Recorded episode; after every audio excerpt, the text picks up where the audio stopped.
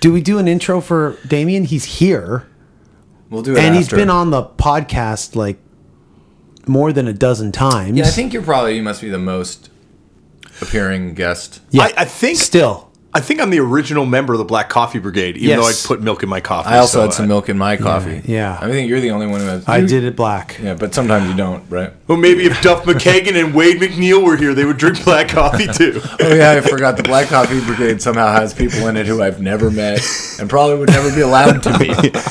Well, okay, so I'm let's only just, allowed to meet Duff when he's with Danko. that's that's really. He's like, uh, uh, is Danko with you? Oh, wait, the phone's breaking up. well, You know, his, okay, his then real let's- first name is Dunphy. Dun, Dunfield. Well, let, us go to the intro. Dunfield. Let's go to the intro. Dunfield McCaig. The Daniel Jones podcast is the best around. Nick Flanagan is Daniel's co-host. Hello for free on SoundCloud and iTunes sometime. Get me in from fucked up. Stop playing. Hang down, down.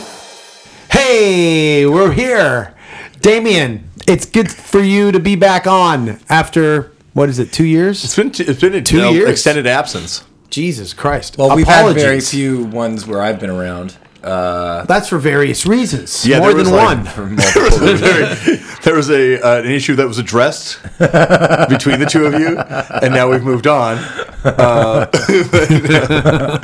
yeah, we beefed. You beefed. we had a, a We bit of a beefed. beef. It was a little bit like when E40 confronted Notorious B.I.G. in uh, in San Francisco uh, with guns drawn. I uh, A bit like that. I, when there's beefs in wrestling podcasts, they normally get covered in other media sources. So I feel we need another media source to cover the beefs that happen in the music podcast well, world. Well, doesn't uh, you know this podcast gets written up a lot on like is it metalsucks.com or one of those? yeah, and know. uh, Brave Worlds, yeah, Brave Words and Bloody Bloody Knuckles formerly. That's what it was. Brave called. Words, Bloody Knuckles. So they've got to write BWBK. about they've got to write about our uh, beefs, which are generally uh, resolved um, through nonviolence. But it and- was a year. was it a year? It wasn't Yeah, a year. It No. was a it was a year. It was like eleven months. wow. Yeah, That's a long time. yeah. but that's like, but now there's a new beef in Toronto. My new favorite beef in Toronto. oh boy.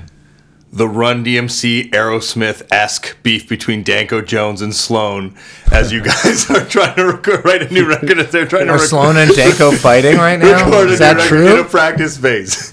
Oh, you, do you share a space? I have a feeling this is going to wind up on the cutting room floor, so maybe we should yeah, move on immediately. I just want to say that like I like Patrick's Instagram posts. I, and, I uh, still think Andrew Scott's. the best line I heard from it the whole time, though, has been uh, Chris texted you, I believe, is the story I heard, being like, hey, when are you guys going to be done? Sounds texts great. JC, doesn't text me. Oh. Uh, no, but he said it was you because then your line back to him was, was JC. It's not, it's not Carnegie, or sorry, it's not Abbey Road, guys. Yeah. really? You texted him that? no, that's so funny. That's JC. Oh, he said, he said you, so that's why I was like, that's the No, best no. line. no, no, no, I can't take credit for that one. Uh, no, he's texting with JC. Like JC is the one who's getting Chris's texts. Okay. And uh, I just want to say that, like, now you've got me in a corner here.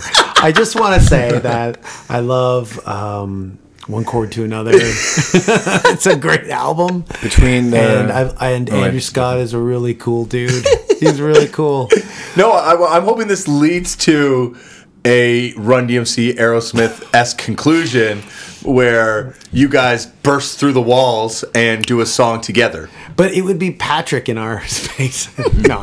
Okay. Anyways, so wait, did Run DMC and Aerosmith ever actually have beef? Uh, well, there's that story where they like they showed up for the recording session Uh-huh. and they were like they're mixing the record and they're they're like okay, so when do we do shit? And they're like, oh, we don't need you guys. Like, oh, Aerosmith. yeah, yeah, we're, we're just gonna sample this. And, and Aerosmith was like all bummed out, but I don't know if that was a beef. I got Yeah. my life threatened because of my podcast this year. A pop wrestling? No, no. Like a guy threatened to kill me because a guest talked about him on the air. Oh no! I mean, do you want? I do. You, can you get into it further? Well, no, because every time I mention this dude's name, someone finds it and sends it to him, and then I have to hear about it. So But it's after like- the it- podcast, we won't talk about. it. And No. can I say that I almost got myself into a lot of hot water uh, earlier this year, um, slipping myself in the middle of a beef, and Damien The firefighter. saved what my was the ass. beef? Oh. Oh, I can't say I can't name names, but no. I It- guess but after it, it I is an can find historic out. beef that uh, would have had a, a, a new player introduced on the it a- field. that's getting cut. No, he's That is Was a it- super cut. I'm a smart guy. I'm a smart guy. I got intuition. I know stuff. Damien basically saved me from a lot of headaches. And, you know, me being very high strung naturally, Mm. I fuss over the smallest stuff. And this isn't small at all. So I would have had a nervous breakdown. put it this way: you're choking on a piece of food, and I'm around, you're fucked. You're you're you're you can't breathe, and I'm around, you might be fucked. You know, you're bleeding to death. I'm around, you might be fucked. But if you're about to insert yourself in a legendary music beef, and I'm around, Right. You You're are my okay. you are my saving angel. I have refrained from a lot of things like that. for you what are whatever you talking reason. about? You guys were like, this is where I learned beef. Well, from. yes, but I think that's Holy why. shit, I even had a beef with a couple of your outfits. Yes. Over the years. But I'm just Holy saying fuck. because that happened early on, you know, then now it's all smiles and rainbows and ignoring people's pain or, or issues and just There was one time that some writer who is a friend of Nick's wrote some seriously questionable shit about my race in a magazine that's very popular.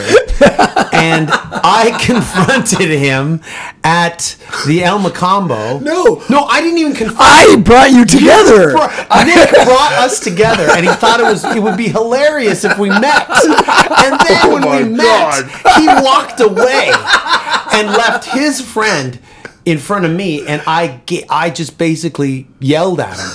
Don't you think that that was uh, the right thing to do in a way?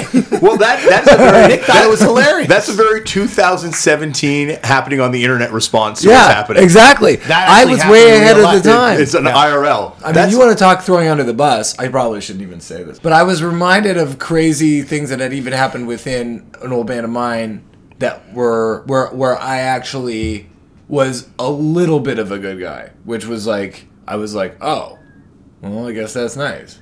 I at least tried to make things okay. You, I saw a show that Nick did at the Alma Combo.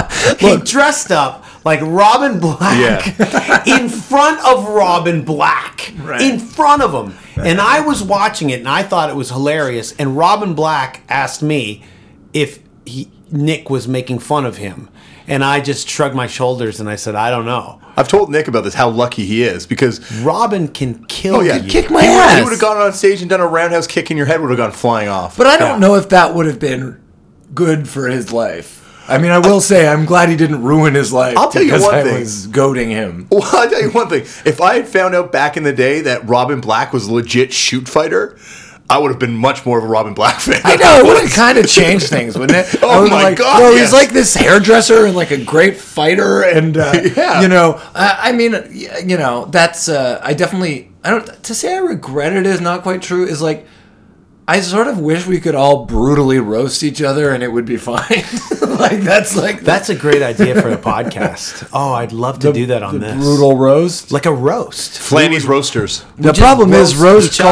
culture has become so horrific because of comedians. Like in in Yeah. LA, you know, there's a whole roast battle show, and Yeah, it's not the same. You know, I mean, and when they it- brought it back, it was actually quite fun. But now Yeah. it's really but but yeah, Robin Black. It's it is funny seeing him now because he goes on Joe Rogan like occasionally. yeah. Oh, He's I'm not like, fucking with that dude He's- or Joe Rogan. I'm And not what is fucking he- with him. Whatever he Well- says, that is the. I'm not that I fucking will with agree. Joe Rogan, but I'm like, why is Joe Rogan? Why did he have like six months of having like all the same type of person on? Okay. it was like I don't want to Yeah. start another beat. I don't want to beef with Joe Rogan. doing this, My whole point I'll tell of you. bringing him up. Joe, I will tell you one thing. why, News radio. Joe? Top 10 TV show Why? ever. Can I say that too? I agree with you. Oh, And Rogan was the stand. He was fucking amazing on He's that amazing. show. I mean, he was good on that show. He was funny. He was like definitely the uh, what's it, the Matt LeBlanc of the crew. I would say he's the Woody Harrelson of the crew. Well, like well, Matt, someone Matt- who. Matt LeBlanc was the Woody Harrelson. yeah, but of like the Matt crew. LeBlanc hasn't evolved into that much of an interesting person. Yo, Like I'm like I'm not talking shit on Matt LeBlanc. but- Away! But like he had that show where he's like, "I'm Matt LeBlanc."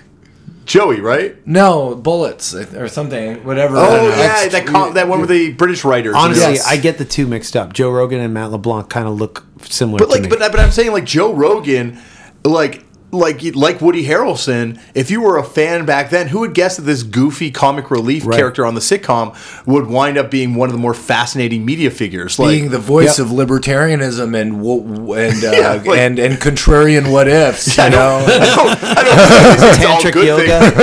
I do wish that Joe Rogan was the old news radio Joe Rogan. I, it, who knew that the Joe, that the man who was on news radio would sort of be part of the the pool that created such confusing feelings among the American public that uh, that uh, the, there was a danger of the country collapsing. That he would be a, a I small. wouldn't give him that much credit. And he No, also no. got and he also uh, made the pocket vag really popular, right? Is that Yeah. what it's called? And- Pocket Ah. pussy? the, the- po- is it the, that, that uh, fleshlight? Yeah, yeah, the fleshlight. fleshlight. That's what Fleshlight. it's called. Fleshlight. Yeah, well, He's- you he's know, done a let's- lot for our the- culture. I really think the flashlight would have probably done well either way, but no, I actually do like. I'm not even trying to slam Joe Rogan. Do you think I it just- would have done as well if it was Mark Maron hawking it? Yeah, I feel like he. There, don't there know. probably is like a WTF. I think Marin's fall. Uh, people, the They're people two who different listen- audiences. The people who There's listen a to lot of WTF, masturbators a in lot of WTF. depressives who are like, Yeah. That's that's true. true. Yeah, Very you true. know. A lot of chronic I mean, masturbators. I think any podcast that has anything that can give any f- level of pleasure on sale will that will appeal because it's just like those. It's people who are like, you know, what makes me happy.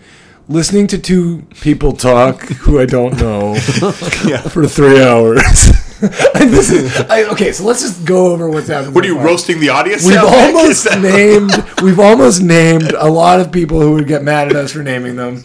Um, I I've do insulted not Joe want to get Rogan into a beef and with now I Robin just Black inclu- or Joe insulted Rogan. anyone who listens to podcasts. No, Robin So- Black is someone that I actually like, and I've now gone back and I've listened to Robin Black and the Intergalactic Rockstars, and I'm like, I I dismissed this band out of hand too easily. No, there are like tracks on there where I'm like, a dude who is a shoot fighter singing these songs might be one of my top ten Canadian band moments ever. I we had beef with the the intergalactic rock stars back in the day. I don't know if we still have beef, but what I'm saying is, if we do have beef, I'm running away. No, I think I think it's all squash now. Yeah, exactly. Yeah, Yeah, like, I'm not gonna face. I mean, that it was guy. one of those things where, you know, t- and this is a very classic thing in the Canadian beef industry is uh, like nobody is really that bad. no, there are a couple are bands some that we don't people- want to bring up. there are because- some people who are that bad, but a, a lot of it is like the people in the practice space over. Yeah. you know, are like too no too noisy, or you know you don't like the cut of their jib, and then it's like ah screw that guy. It's like or they, when- went, they went to school like near you or whatever. You or know, when some cocky writer for a local free weekly decides to write up the fact that you had beef with Billy Talent and start a, uh, a whole war out of that.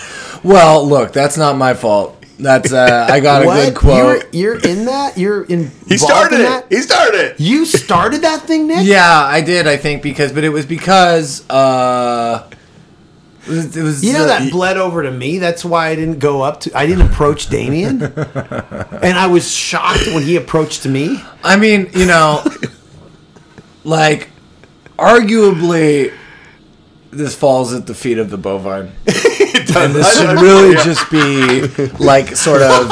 This really should have been a fucked up bovine beef. I mean, there should be. There should be so much more beef with the bovine than really there is. And No, wait, Daryl Daryl has We're been gonna- responsible for b- being the host venue for two of the best episodes of Turn Out a Punk. I know, Daryl, like the bovine has been great. you Fat know, Mike it's- and, it's- and Joe Biafra were both interviewed in Daryl's living room. The bovine. Oh, that's cool. Yeah, like Daryl's employed me before. Like he's, uh, you know, I have no beef Yeah, with Daryl. I don't actually have any ma- anger with the bovine. I know we have to like basically take this out. They're Jesus, gonna like Nick. body check us, right?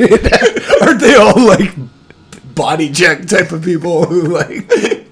like so you couldn't address the bovine because you know they're a mean hockey team group of people, and. uh and uh, and so Billy Talent got and I asked you for a quote. I was did Mike who gave you the yeah, quote. I asked Mike for a quote, I didn't. He could have said anything he wanted, and he said what he said, you know. And so I, I I'm not responsible for people's quotes. And actually, my uh, beef maker, it's not peacemaker thing, goes way back um, to, and I, again, this is like Toronto stuff. This is probably what happens all the time, uh, but um, on this podcast. So who knows how interesting this is to everyone? But when I had a zine when I was 13. Holy shit, Nick. Uh, now it sounds like turning a punk. Now it sounds like turned out a punk. Well, I need a sec. Where's my second ep, bro? We're gonna do a second half. Maybe, I mean, you have a lot of Maybe, people. maybe on your if someone had list. picked up and moved to Los Angeles, they would be on a lot more podcasts. picked up, is uh, I don't know if that's kind of too positive a way of putting it.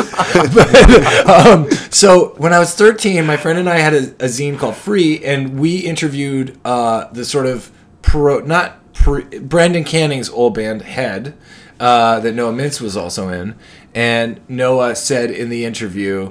fuck this local guy. You know, he's a piece of shit. so we uh, somehow printed this in our zine, and somehow it wound up in like I Weekly that there was this beef. So even then, we like st- stoked the fires of the aggression between these people. But I mean, I've been a lot better about that, you know, since uh, I don't know, yesterday, I- earlier today. I had a friend in high school who stalked Nomans.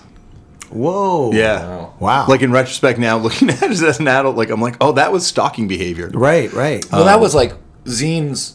Having a zine was basically like being like, "Oh, I'm a stalker." like I'm an obsessive stalker, and I'm, Yeah, but I now, want now, to document it. now you'd be like, I'm a journalist. yeah, exactly. Those are the- well, also they'd be like, "I don't really do zines. I just like you know tweet or whatever, do newsletter." I do social media. Yeah. Um, did you do a zine? I can never remember. I did one that never came out Hmm. that was uh, used to get backstage passes to concerts that we were already at. Which is usually why people start. zines Yeah, of with- course. Like you want to meet the band. You know Like, what's one of the most uh, wanted zines probably that I can think of? And do you have a copy of this? Uh, the Gre- Greg Greg Turkington as a teen made a flipper zine. no. His Oh zine my was a god. flipper! Whoa.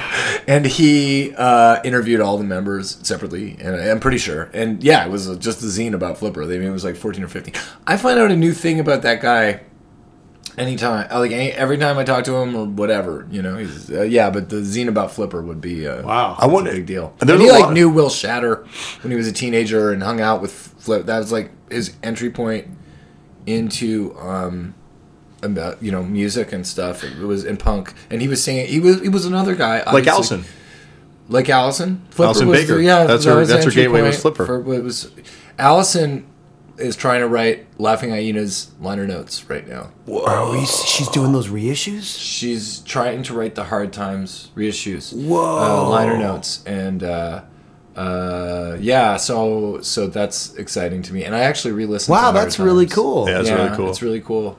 And um, I'm really interested in seeing if uh, the Laugh- Laughing Hyenas will kind of get their due again. You know, because it's uh, it's not like they didn't, but it's just you know. I was thinking about this. Like this is kind of on the same subject, but more about you know stuff that people internationally really care about, which is Toronto minutia.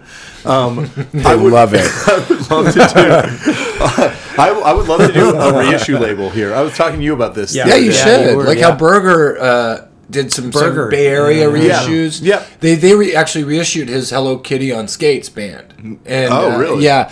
Uh, they're seven inch, and, and yeah, stuff like that would be really good. I mean, I was going, I was on Spotify the other week, and I was listening to Demix and Diodes, and I know that's like the That's more already well known been stuff. reissued. Yeah, that's been reissued. My, but- my only problem with your reissue idea, if I was to go in on it Yeah. with you, was I was thinking after, because I have so many beefs. yeah, but you don't have. If It's like you wanted to do a band that I ha- sort of had a beef with, there'd have to be a sit down. and yeah, a- yeah. But this would be a tete-a-tete. great. This would be a great Yeah. cleansing process for you to go through too. yeah, You know, like this would be a chance for. Yeah, you're right. You know, and I, and I like let's be honest, like a uh, lot of the people we have beefs with, we're not going to do reissues of their bands anyway. You know, Well, okay. Here's Well, my maybe question. we'll do that Killer Elite box set. Oh, the killer elite. I mean, okay. That's so what I'm saying. The beef's over tomorrow. The beef's over tomorrow. Flans yeah. and Danko. Yeah, Mike's Come together. Mike, Yeah, Mike from we are Killer Elite coming. will be there tomorrow. Yeah, that's what he told me too.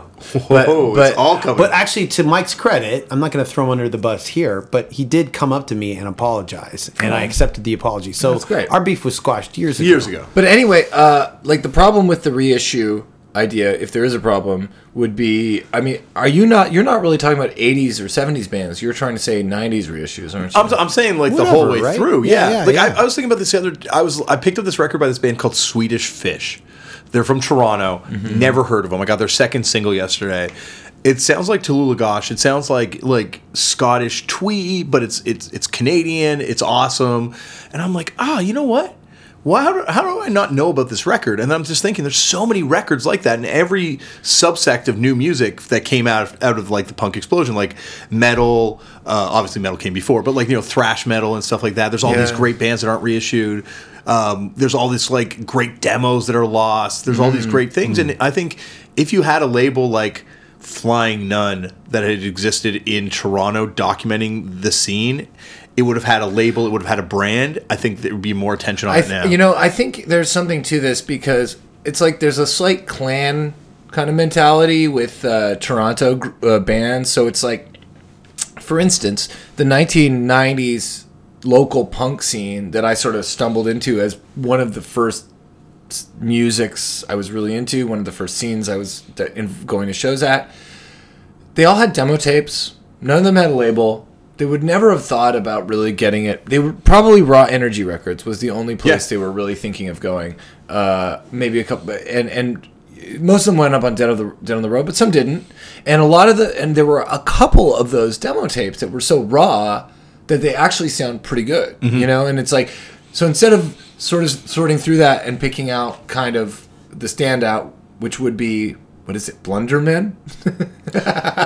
Well, like Blunderman, that's a good example because Yeah, Blunderman would outside be of a good Toronto, reissue. no one knows him. I go in on that with Yeah. you, That- Blunder, that- but- demo. I mean the, the demo's not even not, incredible. y- not even the the, Get a tenant- ten inch. the ten inch is amazing, but that demo before the ten inch is like. But yeah, I Oh. think Blunderman would be the one to sort of you know uh, uh, is a great example of, of something to reissue. Yeah. what about a compilation called "Before the Scene" of all the bands that went on to become Broken Social Scene? I think that would be great, but but you know I'm not gonna I'm not I'm gonna let them deal with it.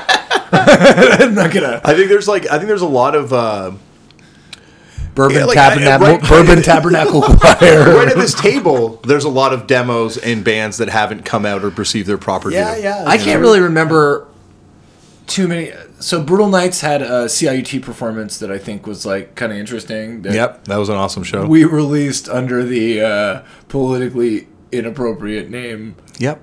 Radio Cum Shake, and.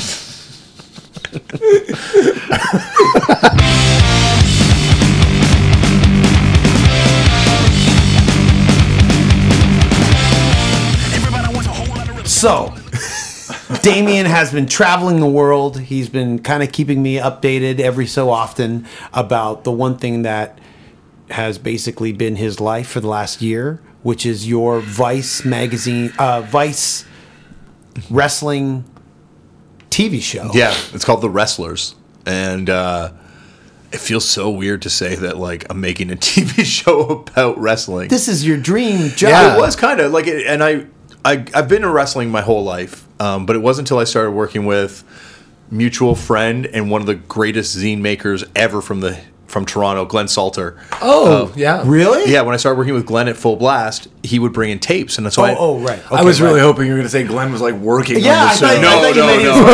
I wish- I, I was, so happy. No, Consultant. no, but then when I, I You got to bring him in. He's more ta- he's better. By the way, people like Glenn Salter are more informed than fucking any of you people getting paid to write Oh, for yeah. like Oh, fuck I'm going to yeah. say a Vice, you know? Oh, it's a- like anywhere. Yeah, Anywhere. anywhere. But that's life, You know? right? Yeah. That's life in 2017. that's life in 2017. and we, and there used to be outlets for these sort of people that just dive into the minutia, but Yeah. now those outlets don't really That's exist what in I'm the saying same way. subculture is being He didn't. He's got a new zine. I was a teenage metalhead. I saw. I'm It's so excited for that. So awesome. He is the greatest zine maker of all time. But he also He is, actually. He is. he brought in a lot of these wrestling tapes and he would and he'd show me stuff and I kind of started realizing like, oh, I had been fed only McDonald's hamburgers my whole life because So of what era wrestling is he feeding you here? Well, s- he was feeding me everything. I was watching stuff from the 70s. I was watching stuff from Japan in the 90s. I was watching current day pay per views. So he was showing you current pay per view. he was showing everything. So I had seen But W this is in the when was this? This- um, early 2000s, mid 2000s. Okay, okay. Yeah. So I was getting, I was kind of getting, you know, and I had watched during the Attitude Era, but I'm like, ah, there's always something about the product that I was offered, E, WWE, too clean, too sheeny. exactly. I It loved felt clean. E. WWF attitude. I, I I know you've written some tribute songs to it in your career. I have them. I have them on colored But I, vinyl. lo- I loved ECW as well. Oh, You know, yeah, that no. Mm-hmm. was obviously the thing where we went from like black and white to color. You know, and I had, I had been exposed to E ECW because a mutual friend of ours as well, Kai Boysen, Mm-hmm. was a huge fan, and so I, you know, I knew about ECW, but I don't think I'd really watched it, watched it like I did when Glenn would bring in these tapes, and, Yeah. and then it was like. Oh, wrestling isn't just McDonald's hamburgers. There's a whole world of hamburgers out there Yeah.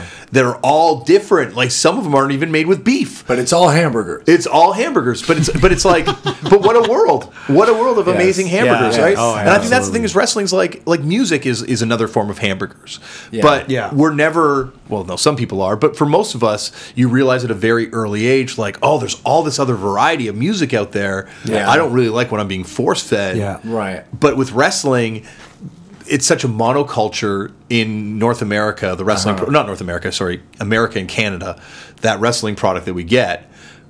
That Now- we're- now it now, is, now, yeah. That ever since the consolidation, of- Canada Yeah. also did though have like a pretty. Obviously, we didn't have ECW, which was a big a big loss, but we had, you know, uh, Lucha was Yep. viewable. But we uh, had NW. Toronto was an NWA hub back Really? Mm-hmm. when I was into Maple Leaf Wrestling on Channel 11 with Billy Red Lions. Yeah. it was an NWA, and then sometimes for some reason crossed over to AWA Yeah. hub. I saw where some all AWA stuff. Yeah, all the NWA wrestlers would would come to Maple Leaf Gardens and wrestle, and to me, NWA is the in the late '70s and early, and early all the way to the mid '80s. That to me is, mm, I think that's the greatest era It's a, of it's a wrestling. pretty ever. amazing because that Flair was like in full. Flair was swing, in full right? swing. Flair, you had But he wasn't Dusty. working the uh, mid Atlantic like, uh, s- but still, I would buy all the wrestling magazines, and I knew who Flair was and Harley Race and Nick Bockwinkel, and you know, and then That's you it. get WWF on WUTV in Buffalo. Yeah. So you got WWF You'd Mm-hmm. get and Saturday night main stupid event. me because it was so uh, sheeny and and and you know uh, glamorous. WWF is what I wa- wished Toronto to be, Mm-hmm. and now that I'm older, I'm like, man, we had the best. We had NWA. Yeah, well, we were. uh, Well, wasn't the guy from WWE like he was the, the Hamilton? Was Jimmy the Valiant, WWF, Jimmy uh, Valiant feuded here with the Kabuki, the great Kabuki, and Gary Hart. Who's the British guy? Oh, Jack Tunney. That's Jack what I'm thinking. Tunney. They- Jack they- Tunney, yeah. He was the uh, commissioner for a while, and then the president of WWF Canada.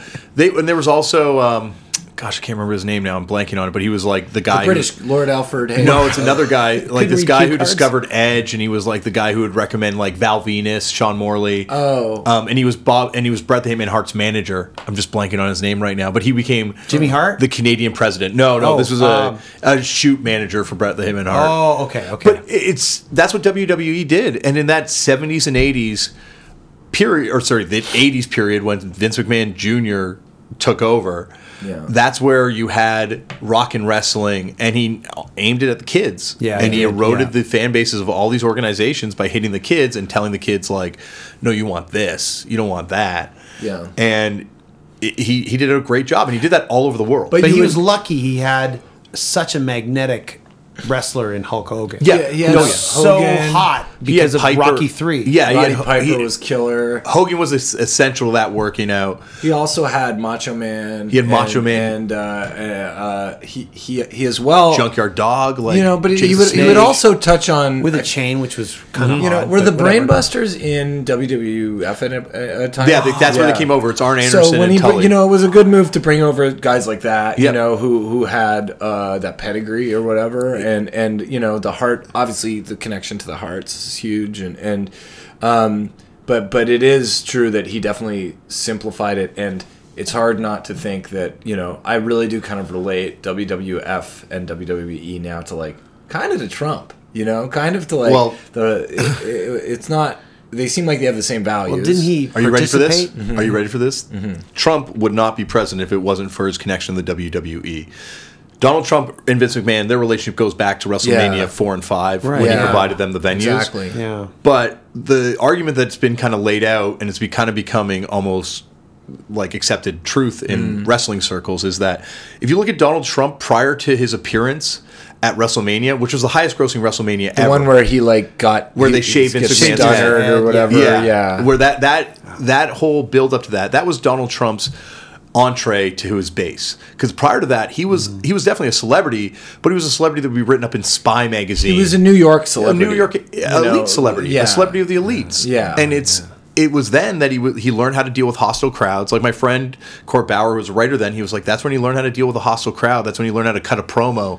That's where he learned how to talk Yeah. to the people. You could that almost elected compare him to to sort of uh, That makes the perfect Rock. sense. You know, the, the like the Rock was a heel, and sort of was able to like just switch through just by fan. Not like I even want to give Trump that much credit, but a big issue, of course, is also that like people don't really give him enough credit in terms of his knowledge of how to play Mm-hmm. people like a wrestling uh, wrestler. You know, and that's definitely one of his his uh, skills. you know, uh, as a as a person, is that he knows uh, how to cut a promo. And- or sort of, I guess, but then you watch the clip of him and he's just mumbling and saying words that don't mean anything. Yeah, but that's what the next to Ultimate each Warrior other. did.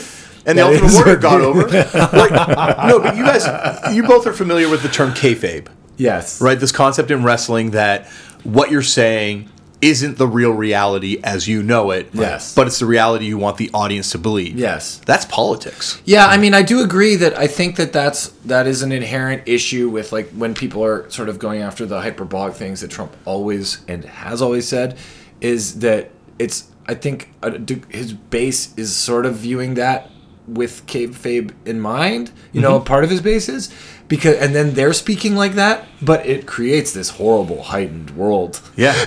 that is not what I want to live in. and like you know there and there have been you know people are talking about the rock running for president but that's not that's, not not, gonna happen. well Yeah, i think I it mean- might i really do think that But might Hogan said that too on a, on talk shows. but things have Yeah, changed now he's at since when hundred Hogan- billion dollars. yeah and- and, and also also no, the rock's this is been going back way back. Like yeah, but that's what I'm saying. Things changed since back then. Like, remember when G- Jesse the Body Ventura ran for governor and everyone was like laughing, but he won. There's a reason politicians, or sorry, wrestlers make such great politicians and find it so easy to transition. And that's not just in America.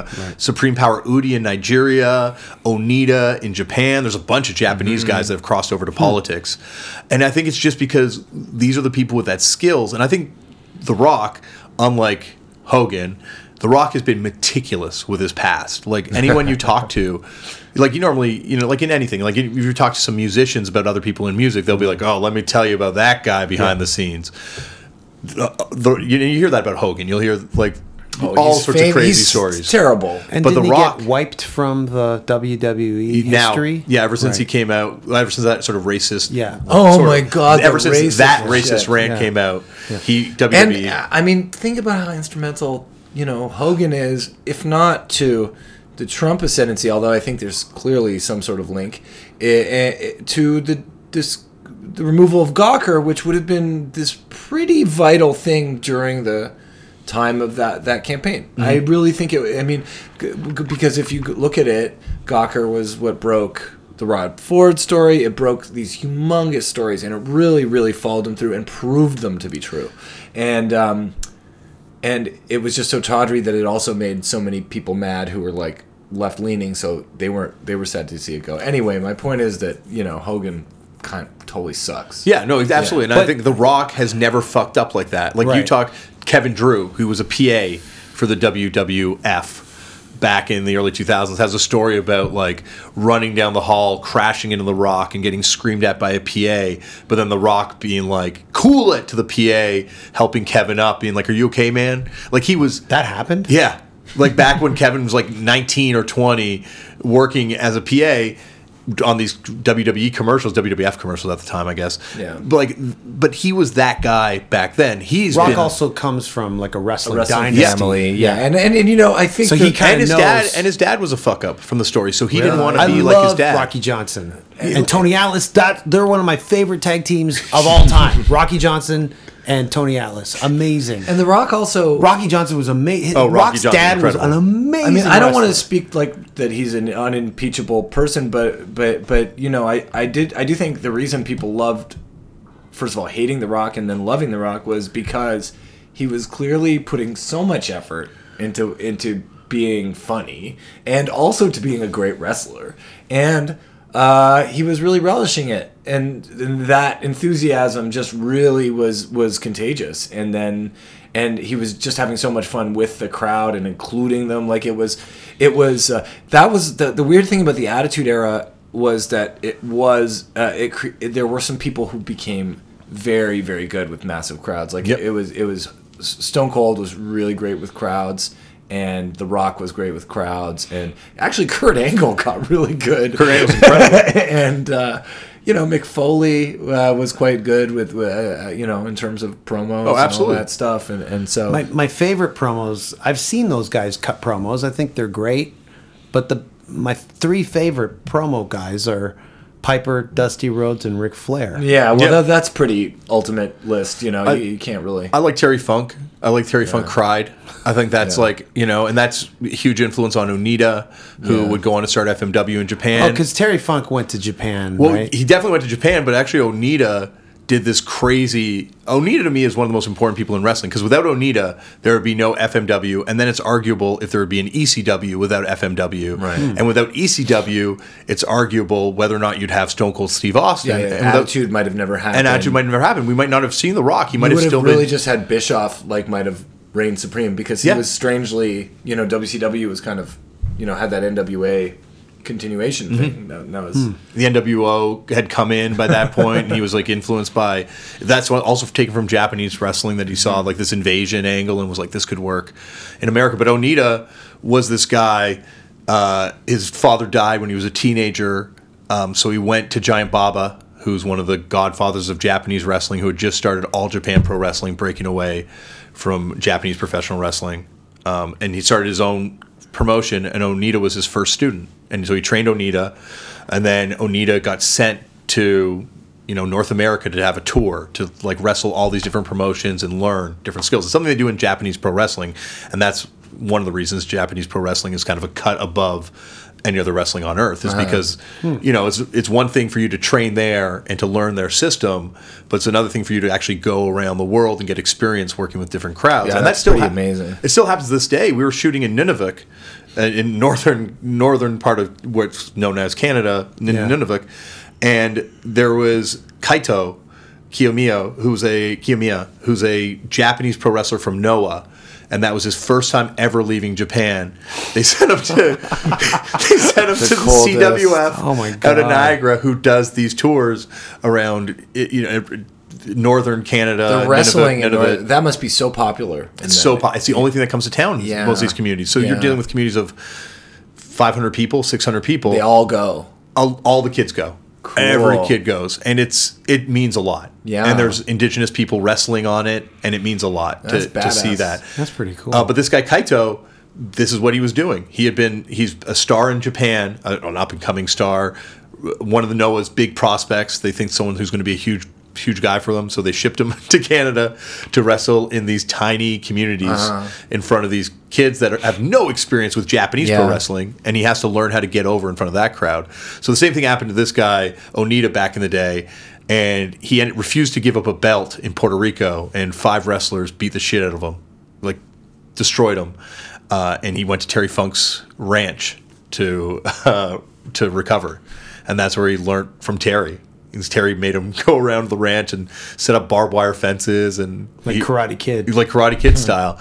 But through that, he saw Terry Funk and took a lot from what Terry Funk did. And then he went to um, Memphis and saw what was happening in Memphis and took that. So he goes back to Japan, becomes a junior heavyweight star, but then breaks his leg leaving the ring awkwardly, like doing some over the top rope kind of exit type thing. Just a, a, a matter of course type thing. Breaks his leg, is forced into retirement by Giant Baba, and so he just kind of conceives this wrestling company that becomes FMW.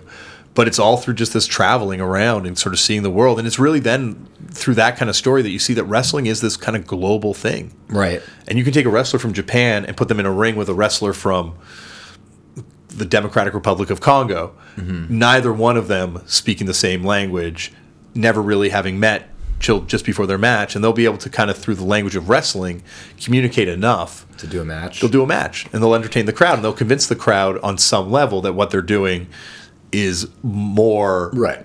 quote unquote real than they're actually doing it. So, um, this was the kind of thing you were learning as far back as Glenn. From Gl- Glenn. Yeah, I've seen Glenn. Glenn would bring in these tapes, and so I'd see Mexican wrestling, I'd see Japanese wrestling, and I'd see these guys interacting, and I'd be like, "Oh, wait, Hulk Hogan wrestled in Japan against this guy I've never heard of, and there's a stadium of twenty thousand people there to see it, and Hulk Hogan's bleeding from the head. Yeah. like this is amazing. How did I not know this existed?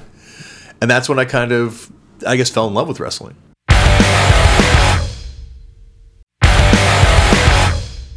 I, Vice was like, "We want to do these cannabis documentaries." I'm like, "Yep."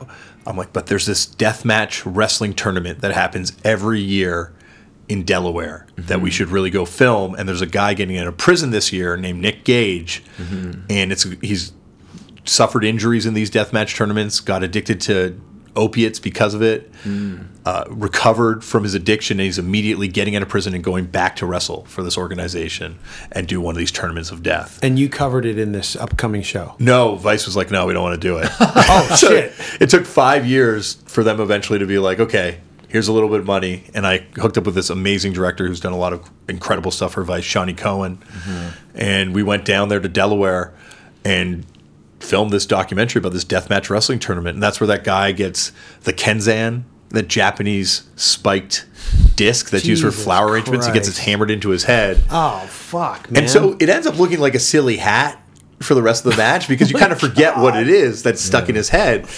But then backstage afterwards to take it out, they need pliers, they need five people providing alternate weights to, re- you know, alternate Oh my pressures and God, stuff. That's insane. Disgusting. So I saw that, and, and that documentary did pretty well for Vice when we came back, and they were like, "What would a TV show look like about wrestling?" And so came up with this concept about what a TV show would look like, and once again lucked out, got hooked up with two incredible directors out of Vancouver, and Jeff and Nathan kind of you know, not being wrestling fans, like wrestling fans as they were kids, but like got on board really quick and realized, you know, this is a serious world and we got to treat it with respect. So their curiosity was very strong. Very strong, which is lucky because unlike music, like you fuck up backstage at a wrestling show, they will beat the shit out of you. Really?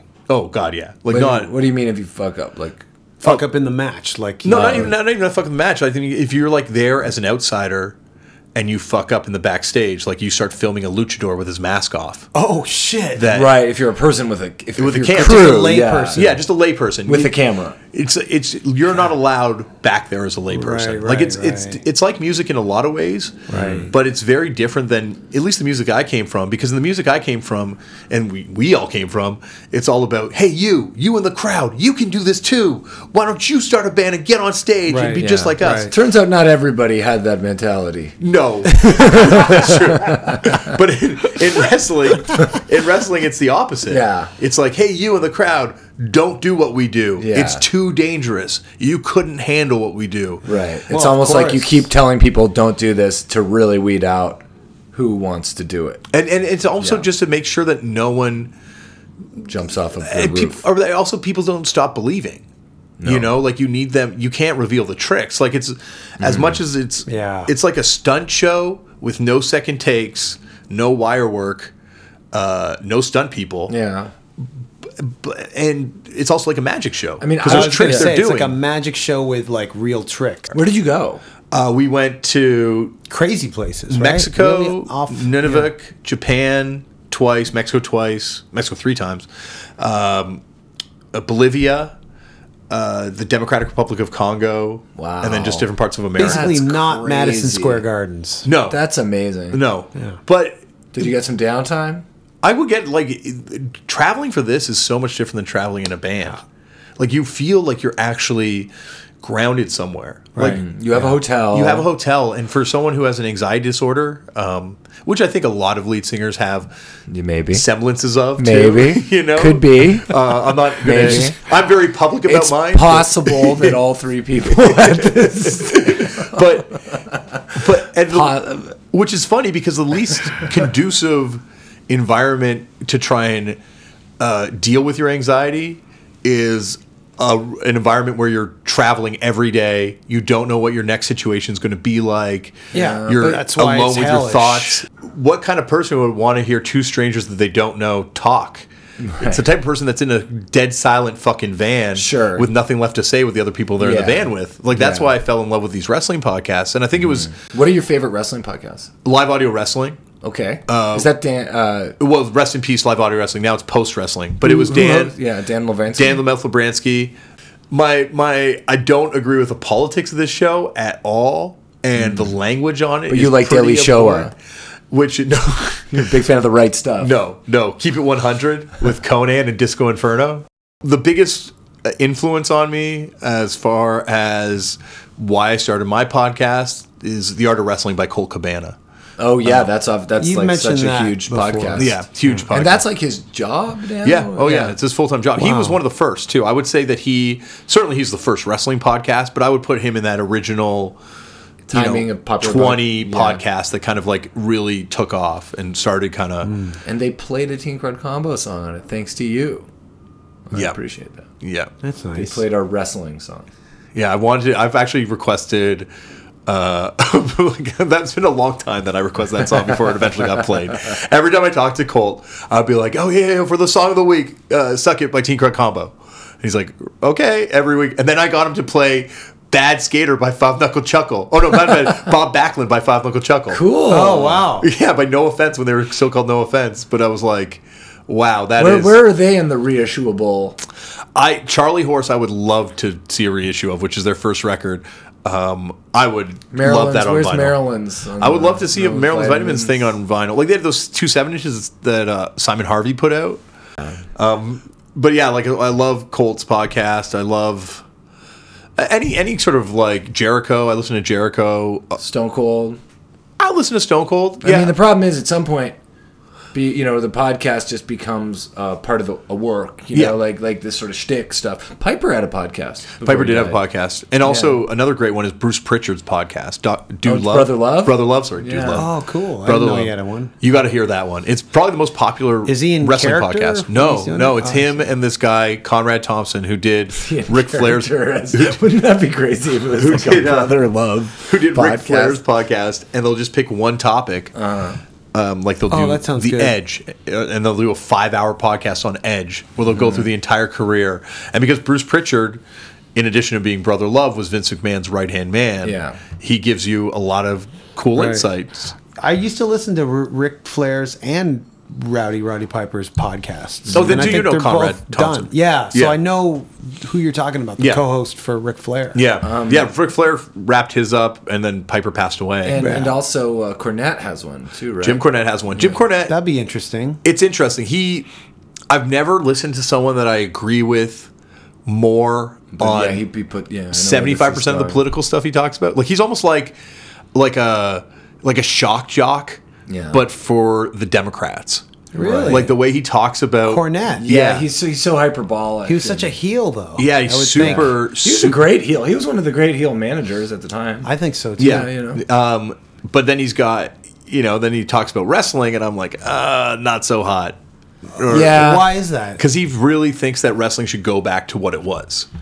And it's like trying to say music should go back to what it was. It's like what you- was it before? What What do you mean? Like where everyone thought it was Real? A sh- yeah, well, he's he he talks about it like everyone always was just like it's real, and then someone flicked the switch and they're like, oh, it's not. You know, it's like no, there were people the whole way through that didn't buy it hundred percent, and Oh, yeah, absolutely. Yeah. yeah, I mean, I just think and he thinks it's too flippy now and too exciting and too much like a video game. But the reality is, the people that are consuming it now, Yeah, that's are how it people that were goes. raised on video games. ECW E was so awesome because it was such a great mixture of so many different styles, and you would have those like insane Mike Awesome. Uh, Tanaka matches. Yes, and and and at the same time, you would have. I mean, I went to.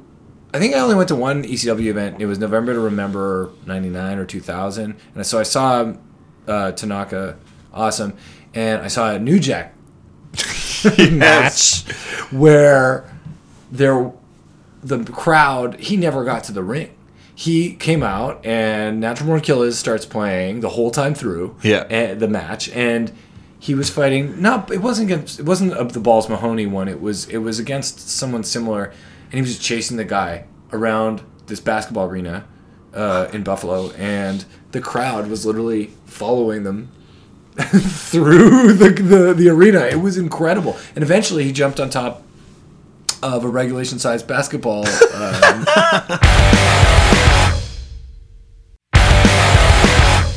Damien, the specifics on your wrestling TV show. Uh, it's called The Wrestlers, and it's coming out, I think, in April. We don't know for sure. Um, well, they probably know at Vice, but not me. Um, and it's going to be on Viceland, I think, all over the place right away. I think it's going to be Right. everywhere. cool. And look, I'm privy to some of the things that are going to be on the show because Damien's told me. And I just want everyone to know that some of the shit Damien's told me is fucking crazy. like on an absurd level. Wow. With some of the people that were he was in the same room with, not even from the wrestling world. I've actually heard some crazy things about wrestling, maybe in Japan, but I've heard a lot of things about like uh, in ring kind of like sodomy, sodomizations done and like. Well, like, are are you talking like shoot ones, like like ribbing stuff? yeah, that kind of thing. Well, that Same- I'm sure same- that's happened definitely. Yeah. But like in My friend Mike, you know, told me about seeing that. One wrestler we covered is this wrestler out of Japan, uh-huh. Dan Chakudino. Uh-huh.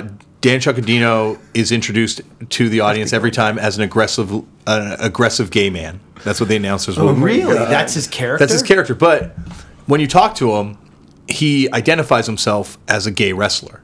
So a lot of people have been like, "Oh, he's not actually gay. He's making fun of gay people." Right. Uh, some people have been like, "No, he is gay. He never, ever, ever drops."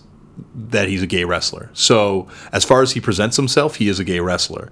What he does in the ring could be considered incredibly offensive, but if he's a gay man he's choosing gay. to represent himself that way, Right. You know, so it's it's really a complicated that's guy to look into. Very Oh. tricky. Yeah, that is tricky. We don't really, uh, we're not able to come to any conclusions in this Yikes. show. But he is Yeah. a fascinating wrestler, and he's become a bit of a viral sensation because he was the receiver of the infamous Joey Ryan dick flip, which has become a widely circulated clip on Facebook and on Tosh.0 type shows where this wrestler Joey Ryan has a super powered penis that he can use to flip his opponents.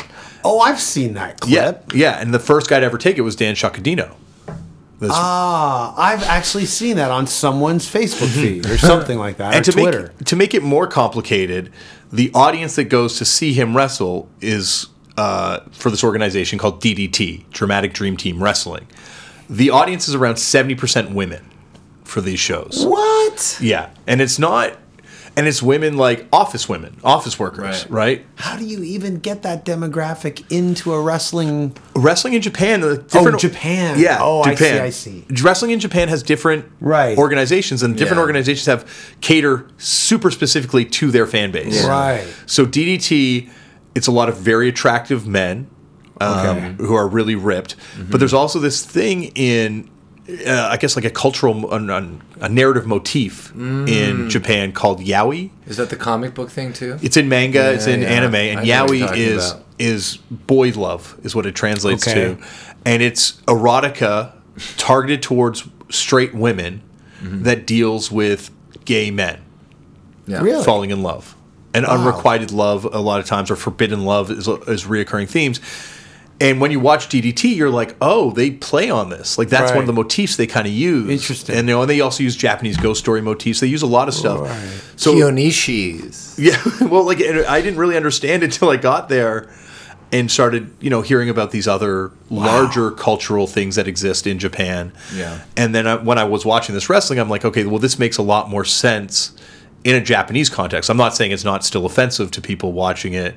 How does it compare to um, what's his name? The one, the guy who died in the in the eighties. Um, you know, uh, Gorgeous George. no, no, no, no, no. Uh, the other guy who was like Italian looking and sort of he, he he almost had a Dino Bravo vibe, but he wore like makeup and stole. Oh, Adrian. Uh, Yeah, Adrian, Adrian Adonis. Adonis. Adrian Yeah. Adonis. Uh, it, it's Oh, that's right. But there's a few of those kinds kinds of Yeah. guys. he, in the Adrian. 80s. he um Dusty Rhodes was borderline like that. Exotic Adrian Street. yeah. and there's and there's you know but the way he presents himself though is he's just like a he describes himself as a bear um, so he'll just come out to the ring he's kind of portly he's certainly Yeah. not because the other big thing in japanese wrestling especially in ddt are these sort of ripped super sports adonises Right. that can Yeah. have these 45 minute long Yeah. crazy matches Yeah. and that's in ddt too uh-huh. but he's was like no i realized that my niche is to be a gay wrestler, to be a bear wrestler,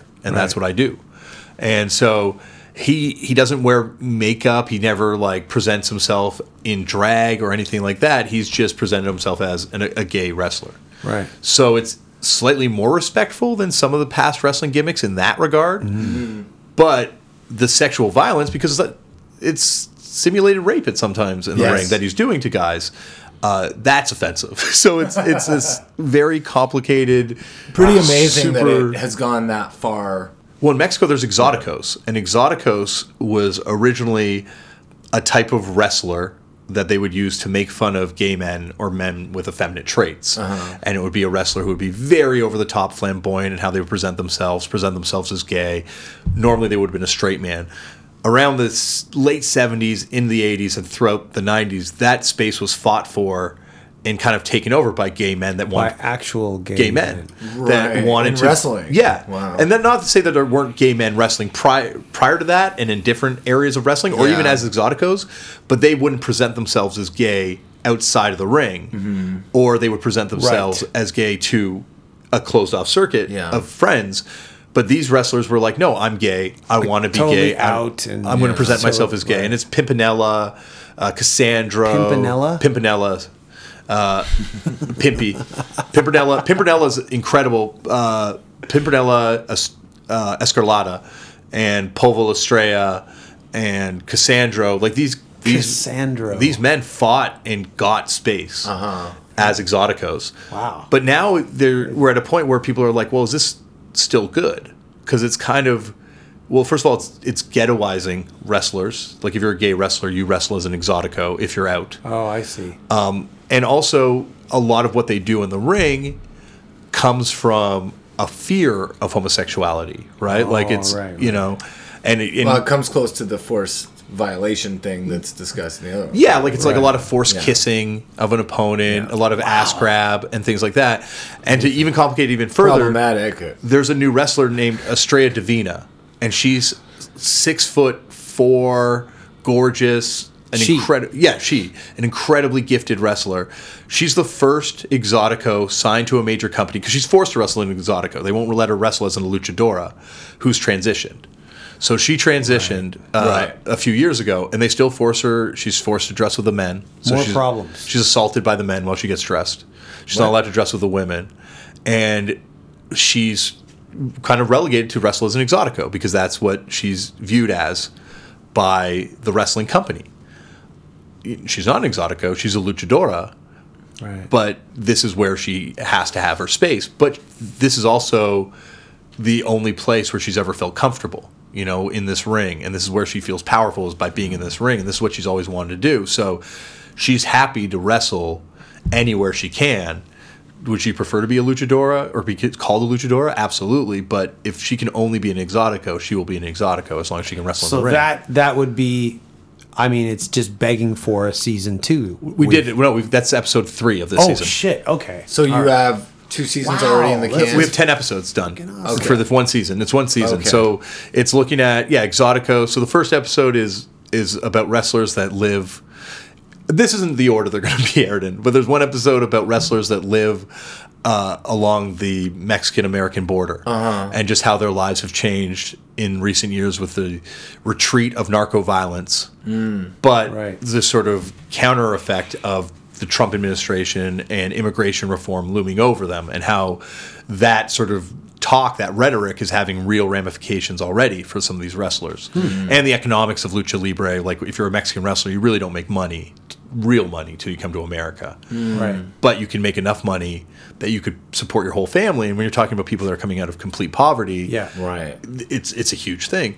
Yeah. Um, there's an episode in America where we go along the East Coast and kind of talk about independent wrestling Cool. in America. Then there's the one with dealing with exoticos in Mexico, Mm-hmm. one in Nunavik looking at uh, a wrestling organization, C- CWF, Right. that goes to different indigenous First Nations communities, all in Nunavik and northern Quebec. And uh, then there's the one in Bolivia about the fighting cholitas, um, which is awesome too. A lot That to go into. sounds cool. Japan, two in Japan, about one about DDT that organization, one about Well, I have a Joshi. feeling this is going to be a good. Uh, Yeah, good it sounds series, dude. awesome. I, I I'm really The- I lucked out. I really lucked out. Yeah. I'm with two amazing filmmakers that got it real quickly and watching it now, I'm like they captured what I experienced. Hmm. Like how like when I go back through my memories of what I was there for, Yeah. uh, most of it's there. Like mean, it- 99% of it's on Sounds like the it's episode. almost like those noisy episodes about Atl- Atlanta or uh, Bompton and Mm-hmm. stuff, but it's just wrestling. It's like, you know. Well, we're in a really cool period for wrestling. Like this is the period rock and roll was in, just prior to Nirvana exploding, or film was in just before So Reservoir we're in the Dogs. 1989 of wrestling. yeah, definitely. Like wrestling's about to. Cool. We're witnessing a transformation where wrestling's going from a sport Mm-hmm. to an art form. Um, Sure. and I and obviously it's always been a sport and an art form, Uh-huh. but I think people's perceptions of it Right. is they can't get over the fact Yeah. that it even though we've already established everything's fake, but people can't get over the fact that wrestling isn't a quote unquote real sport. But it's like a, it's the most athletic art form on earth. Like these guys are doing art, but there's real risk. Like I've seen five people that we've been filming with. Two people we filmed with have died. Oh my god. Since we started filming a year ago. Uh, and three three people we have lost their career Wow. because of in-ring injuries. wow. So it's Brutal. It is real. That you know that if anything, that's the one thing that kind of like keeps me away from wrestling a bit is just like the pain aspect. It just feels like Yeah, it's too real now. it's too real. You know? Even though it- it's It was as, this like when Mike they- Awesome. The story of Mike Awesome like breaks my heart, you know, and like or or Benoit obviously. I mean, that was kind of like the breaking point for me with wrestling. well, it's been great talking to you.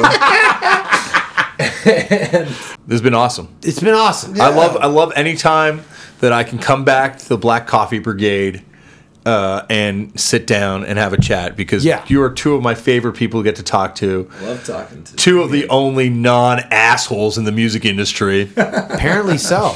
so I love that I'm not in the music industry. Uh, pretty much. you can't you can't deny the fact that you were in one of the most legendary bands, this shitberg that Rob Ford reigned over as king ever That- produced. And that was killer combo. I don't know. I, I love Killer Elite and I love Brutal Knights, but Teen Craig Combo Tinker and combos. Well, a I mean, great look, band. you two guys have contributed so much to the Toronto scene, and you had a band that basically became uh, uh, went from punk band to sort of like mural, like musical mural. Yeah, we, we're we're mural know? rock now. We're- That's a great term. That's pretty cool. I, under, I understand you know what that what I'm means, saying? though. Uh, Yeah. All right. all right. That's our, Oh, there that's the comes. call to those are go. the first calls That's to the, uh, angry calls about the beefs we started. All right. well, it's been really Um, right. great talking to you here uninterruptedly. Damien, thanks for coming back. Thank you for having me. Oh, you didn't know? Your girl calls her money. Money that is so low. Devil that you keep down, spout out his bowels. Make the noise of the every three years. Put on the gear and get on with the race. Shivering, she is here for me. Did you get the fate? And I was supposed to lose. Hell no. Yeah, you were sucking. Sucking. Why say us not go down wrong? Don't you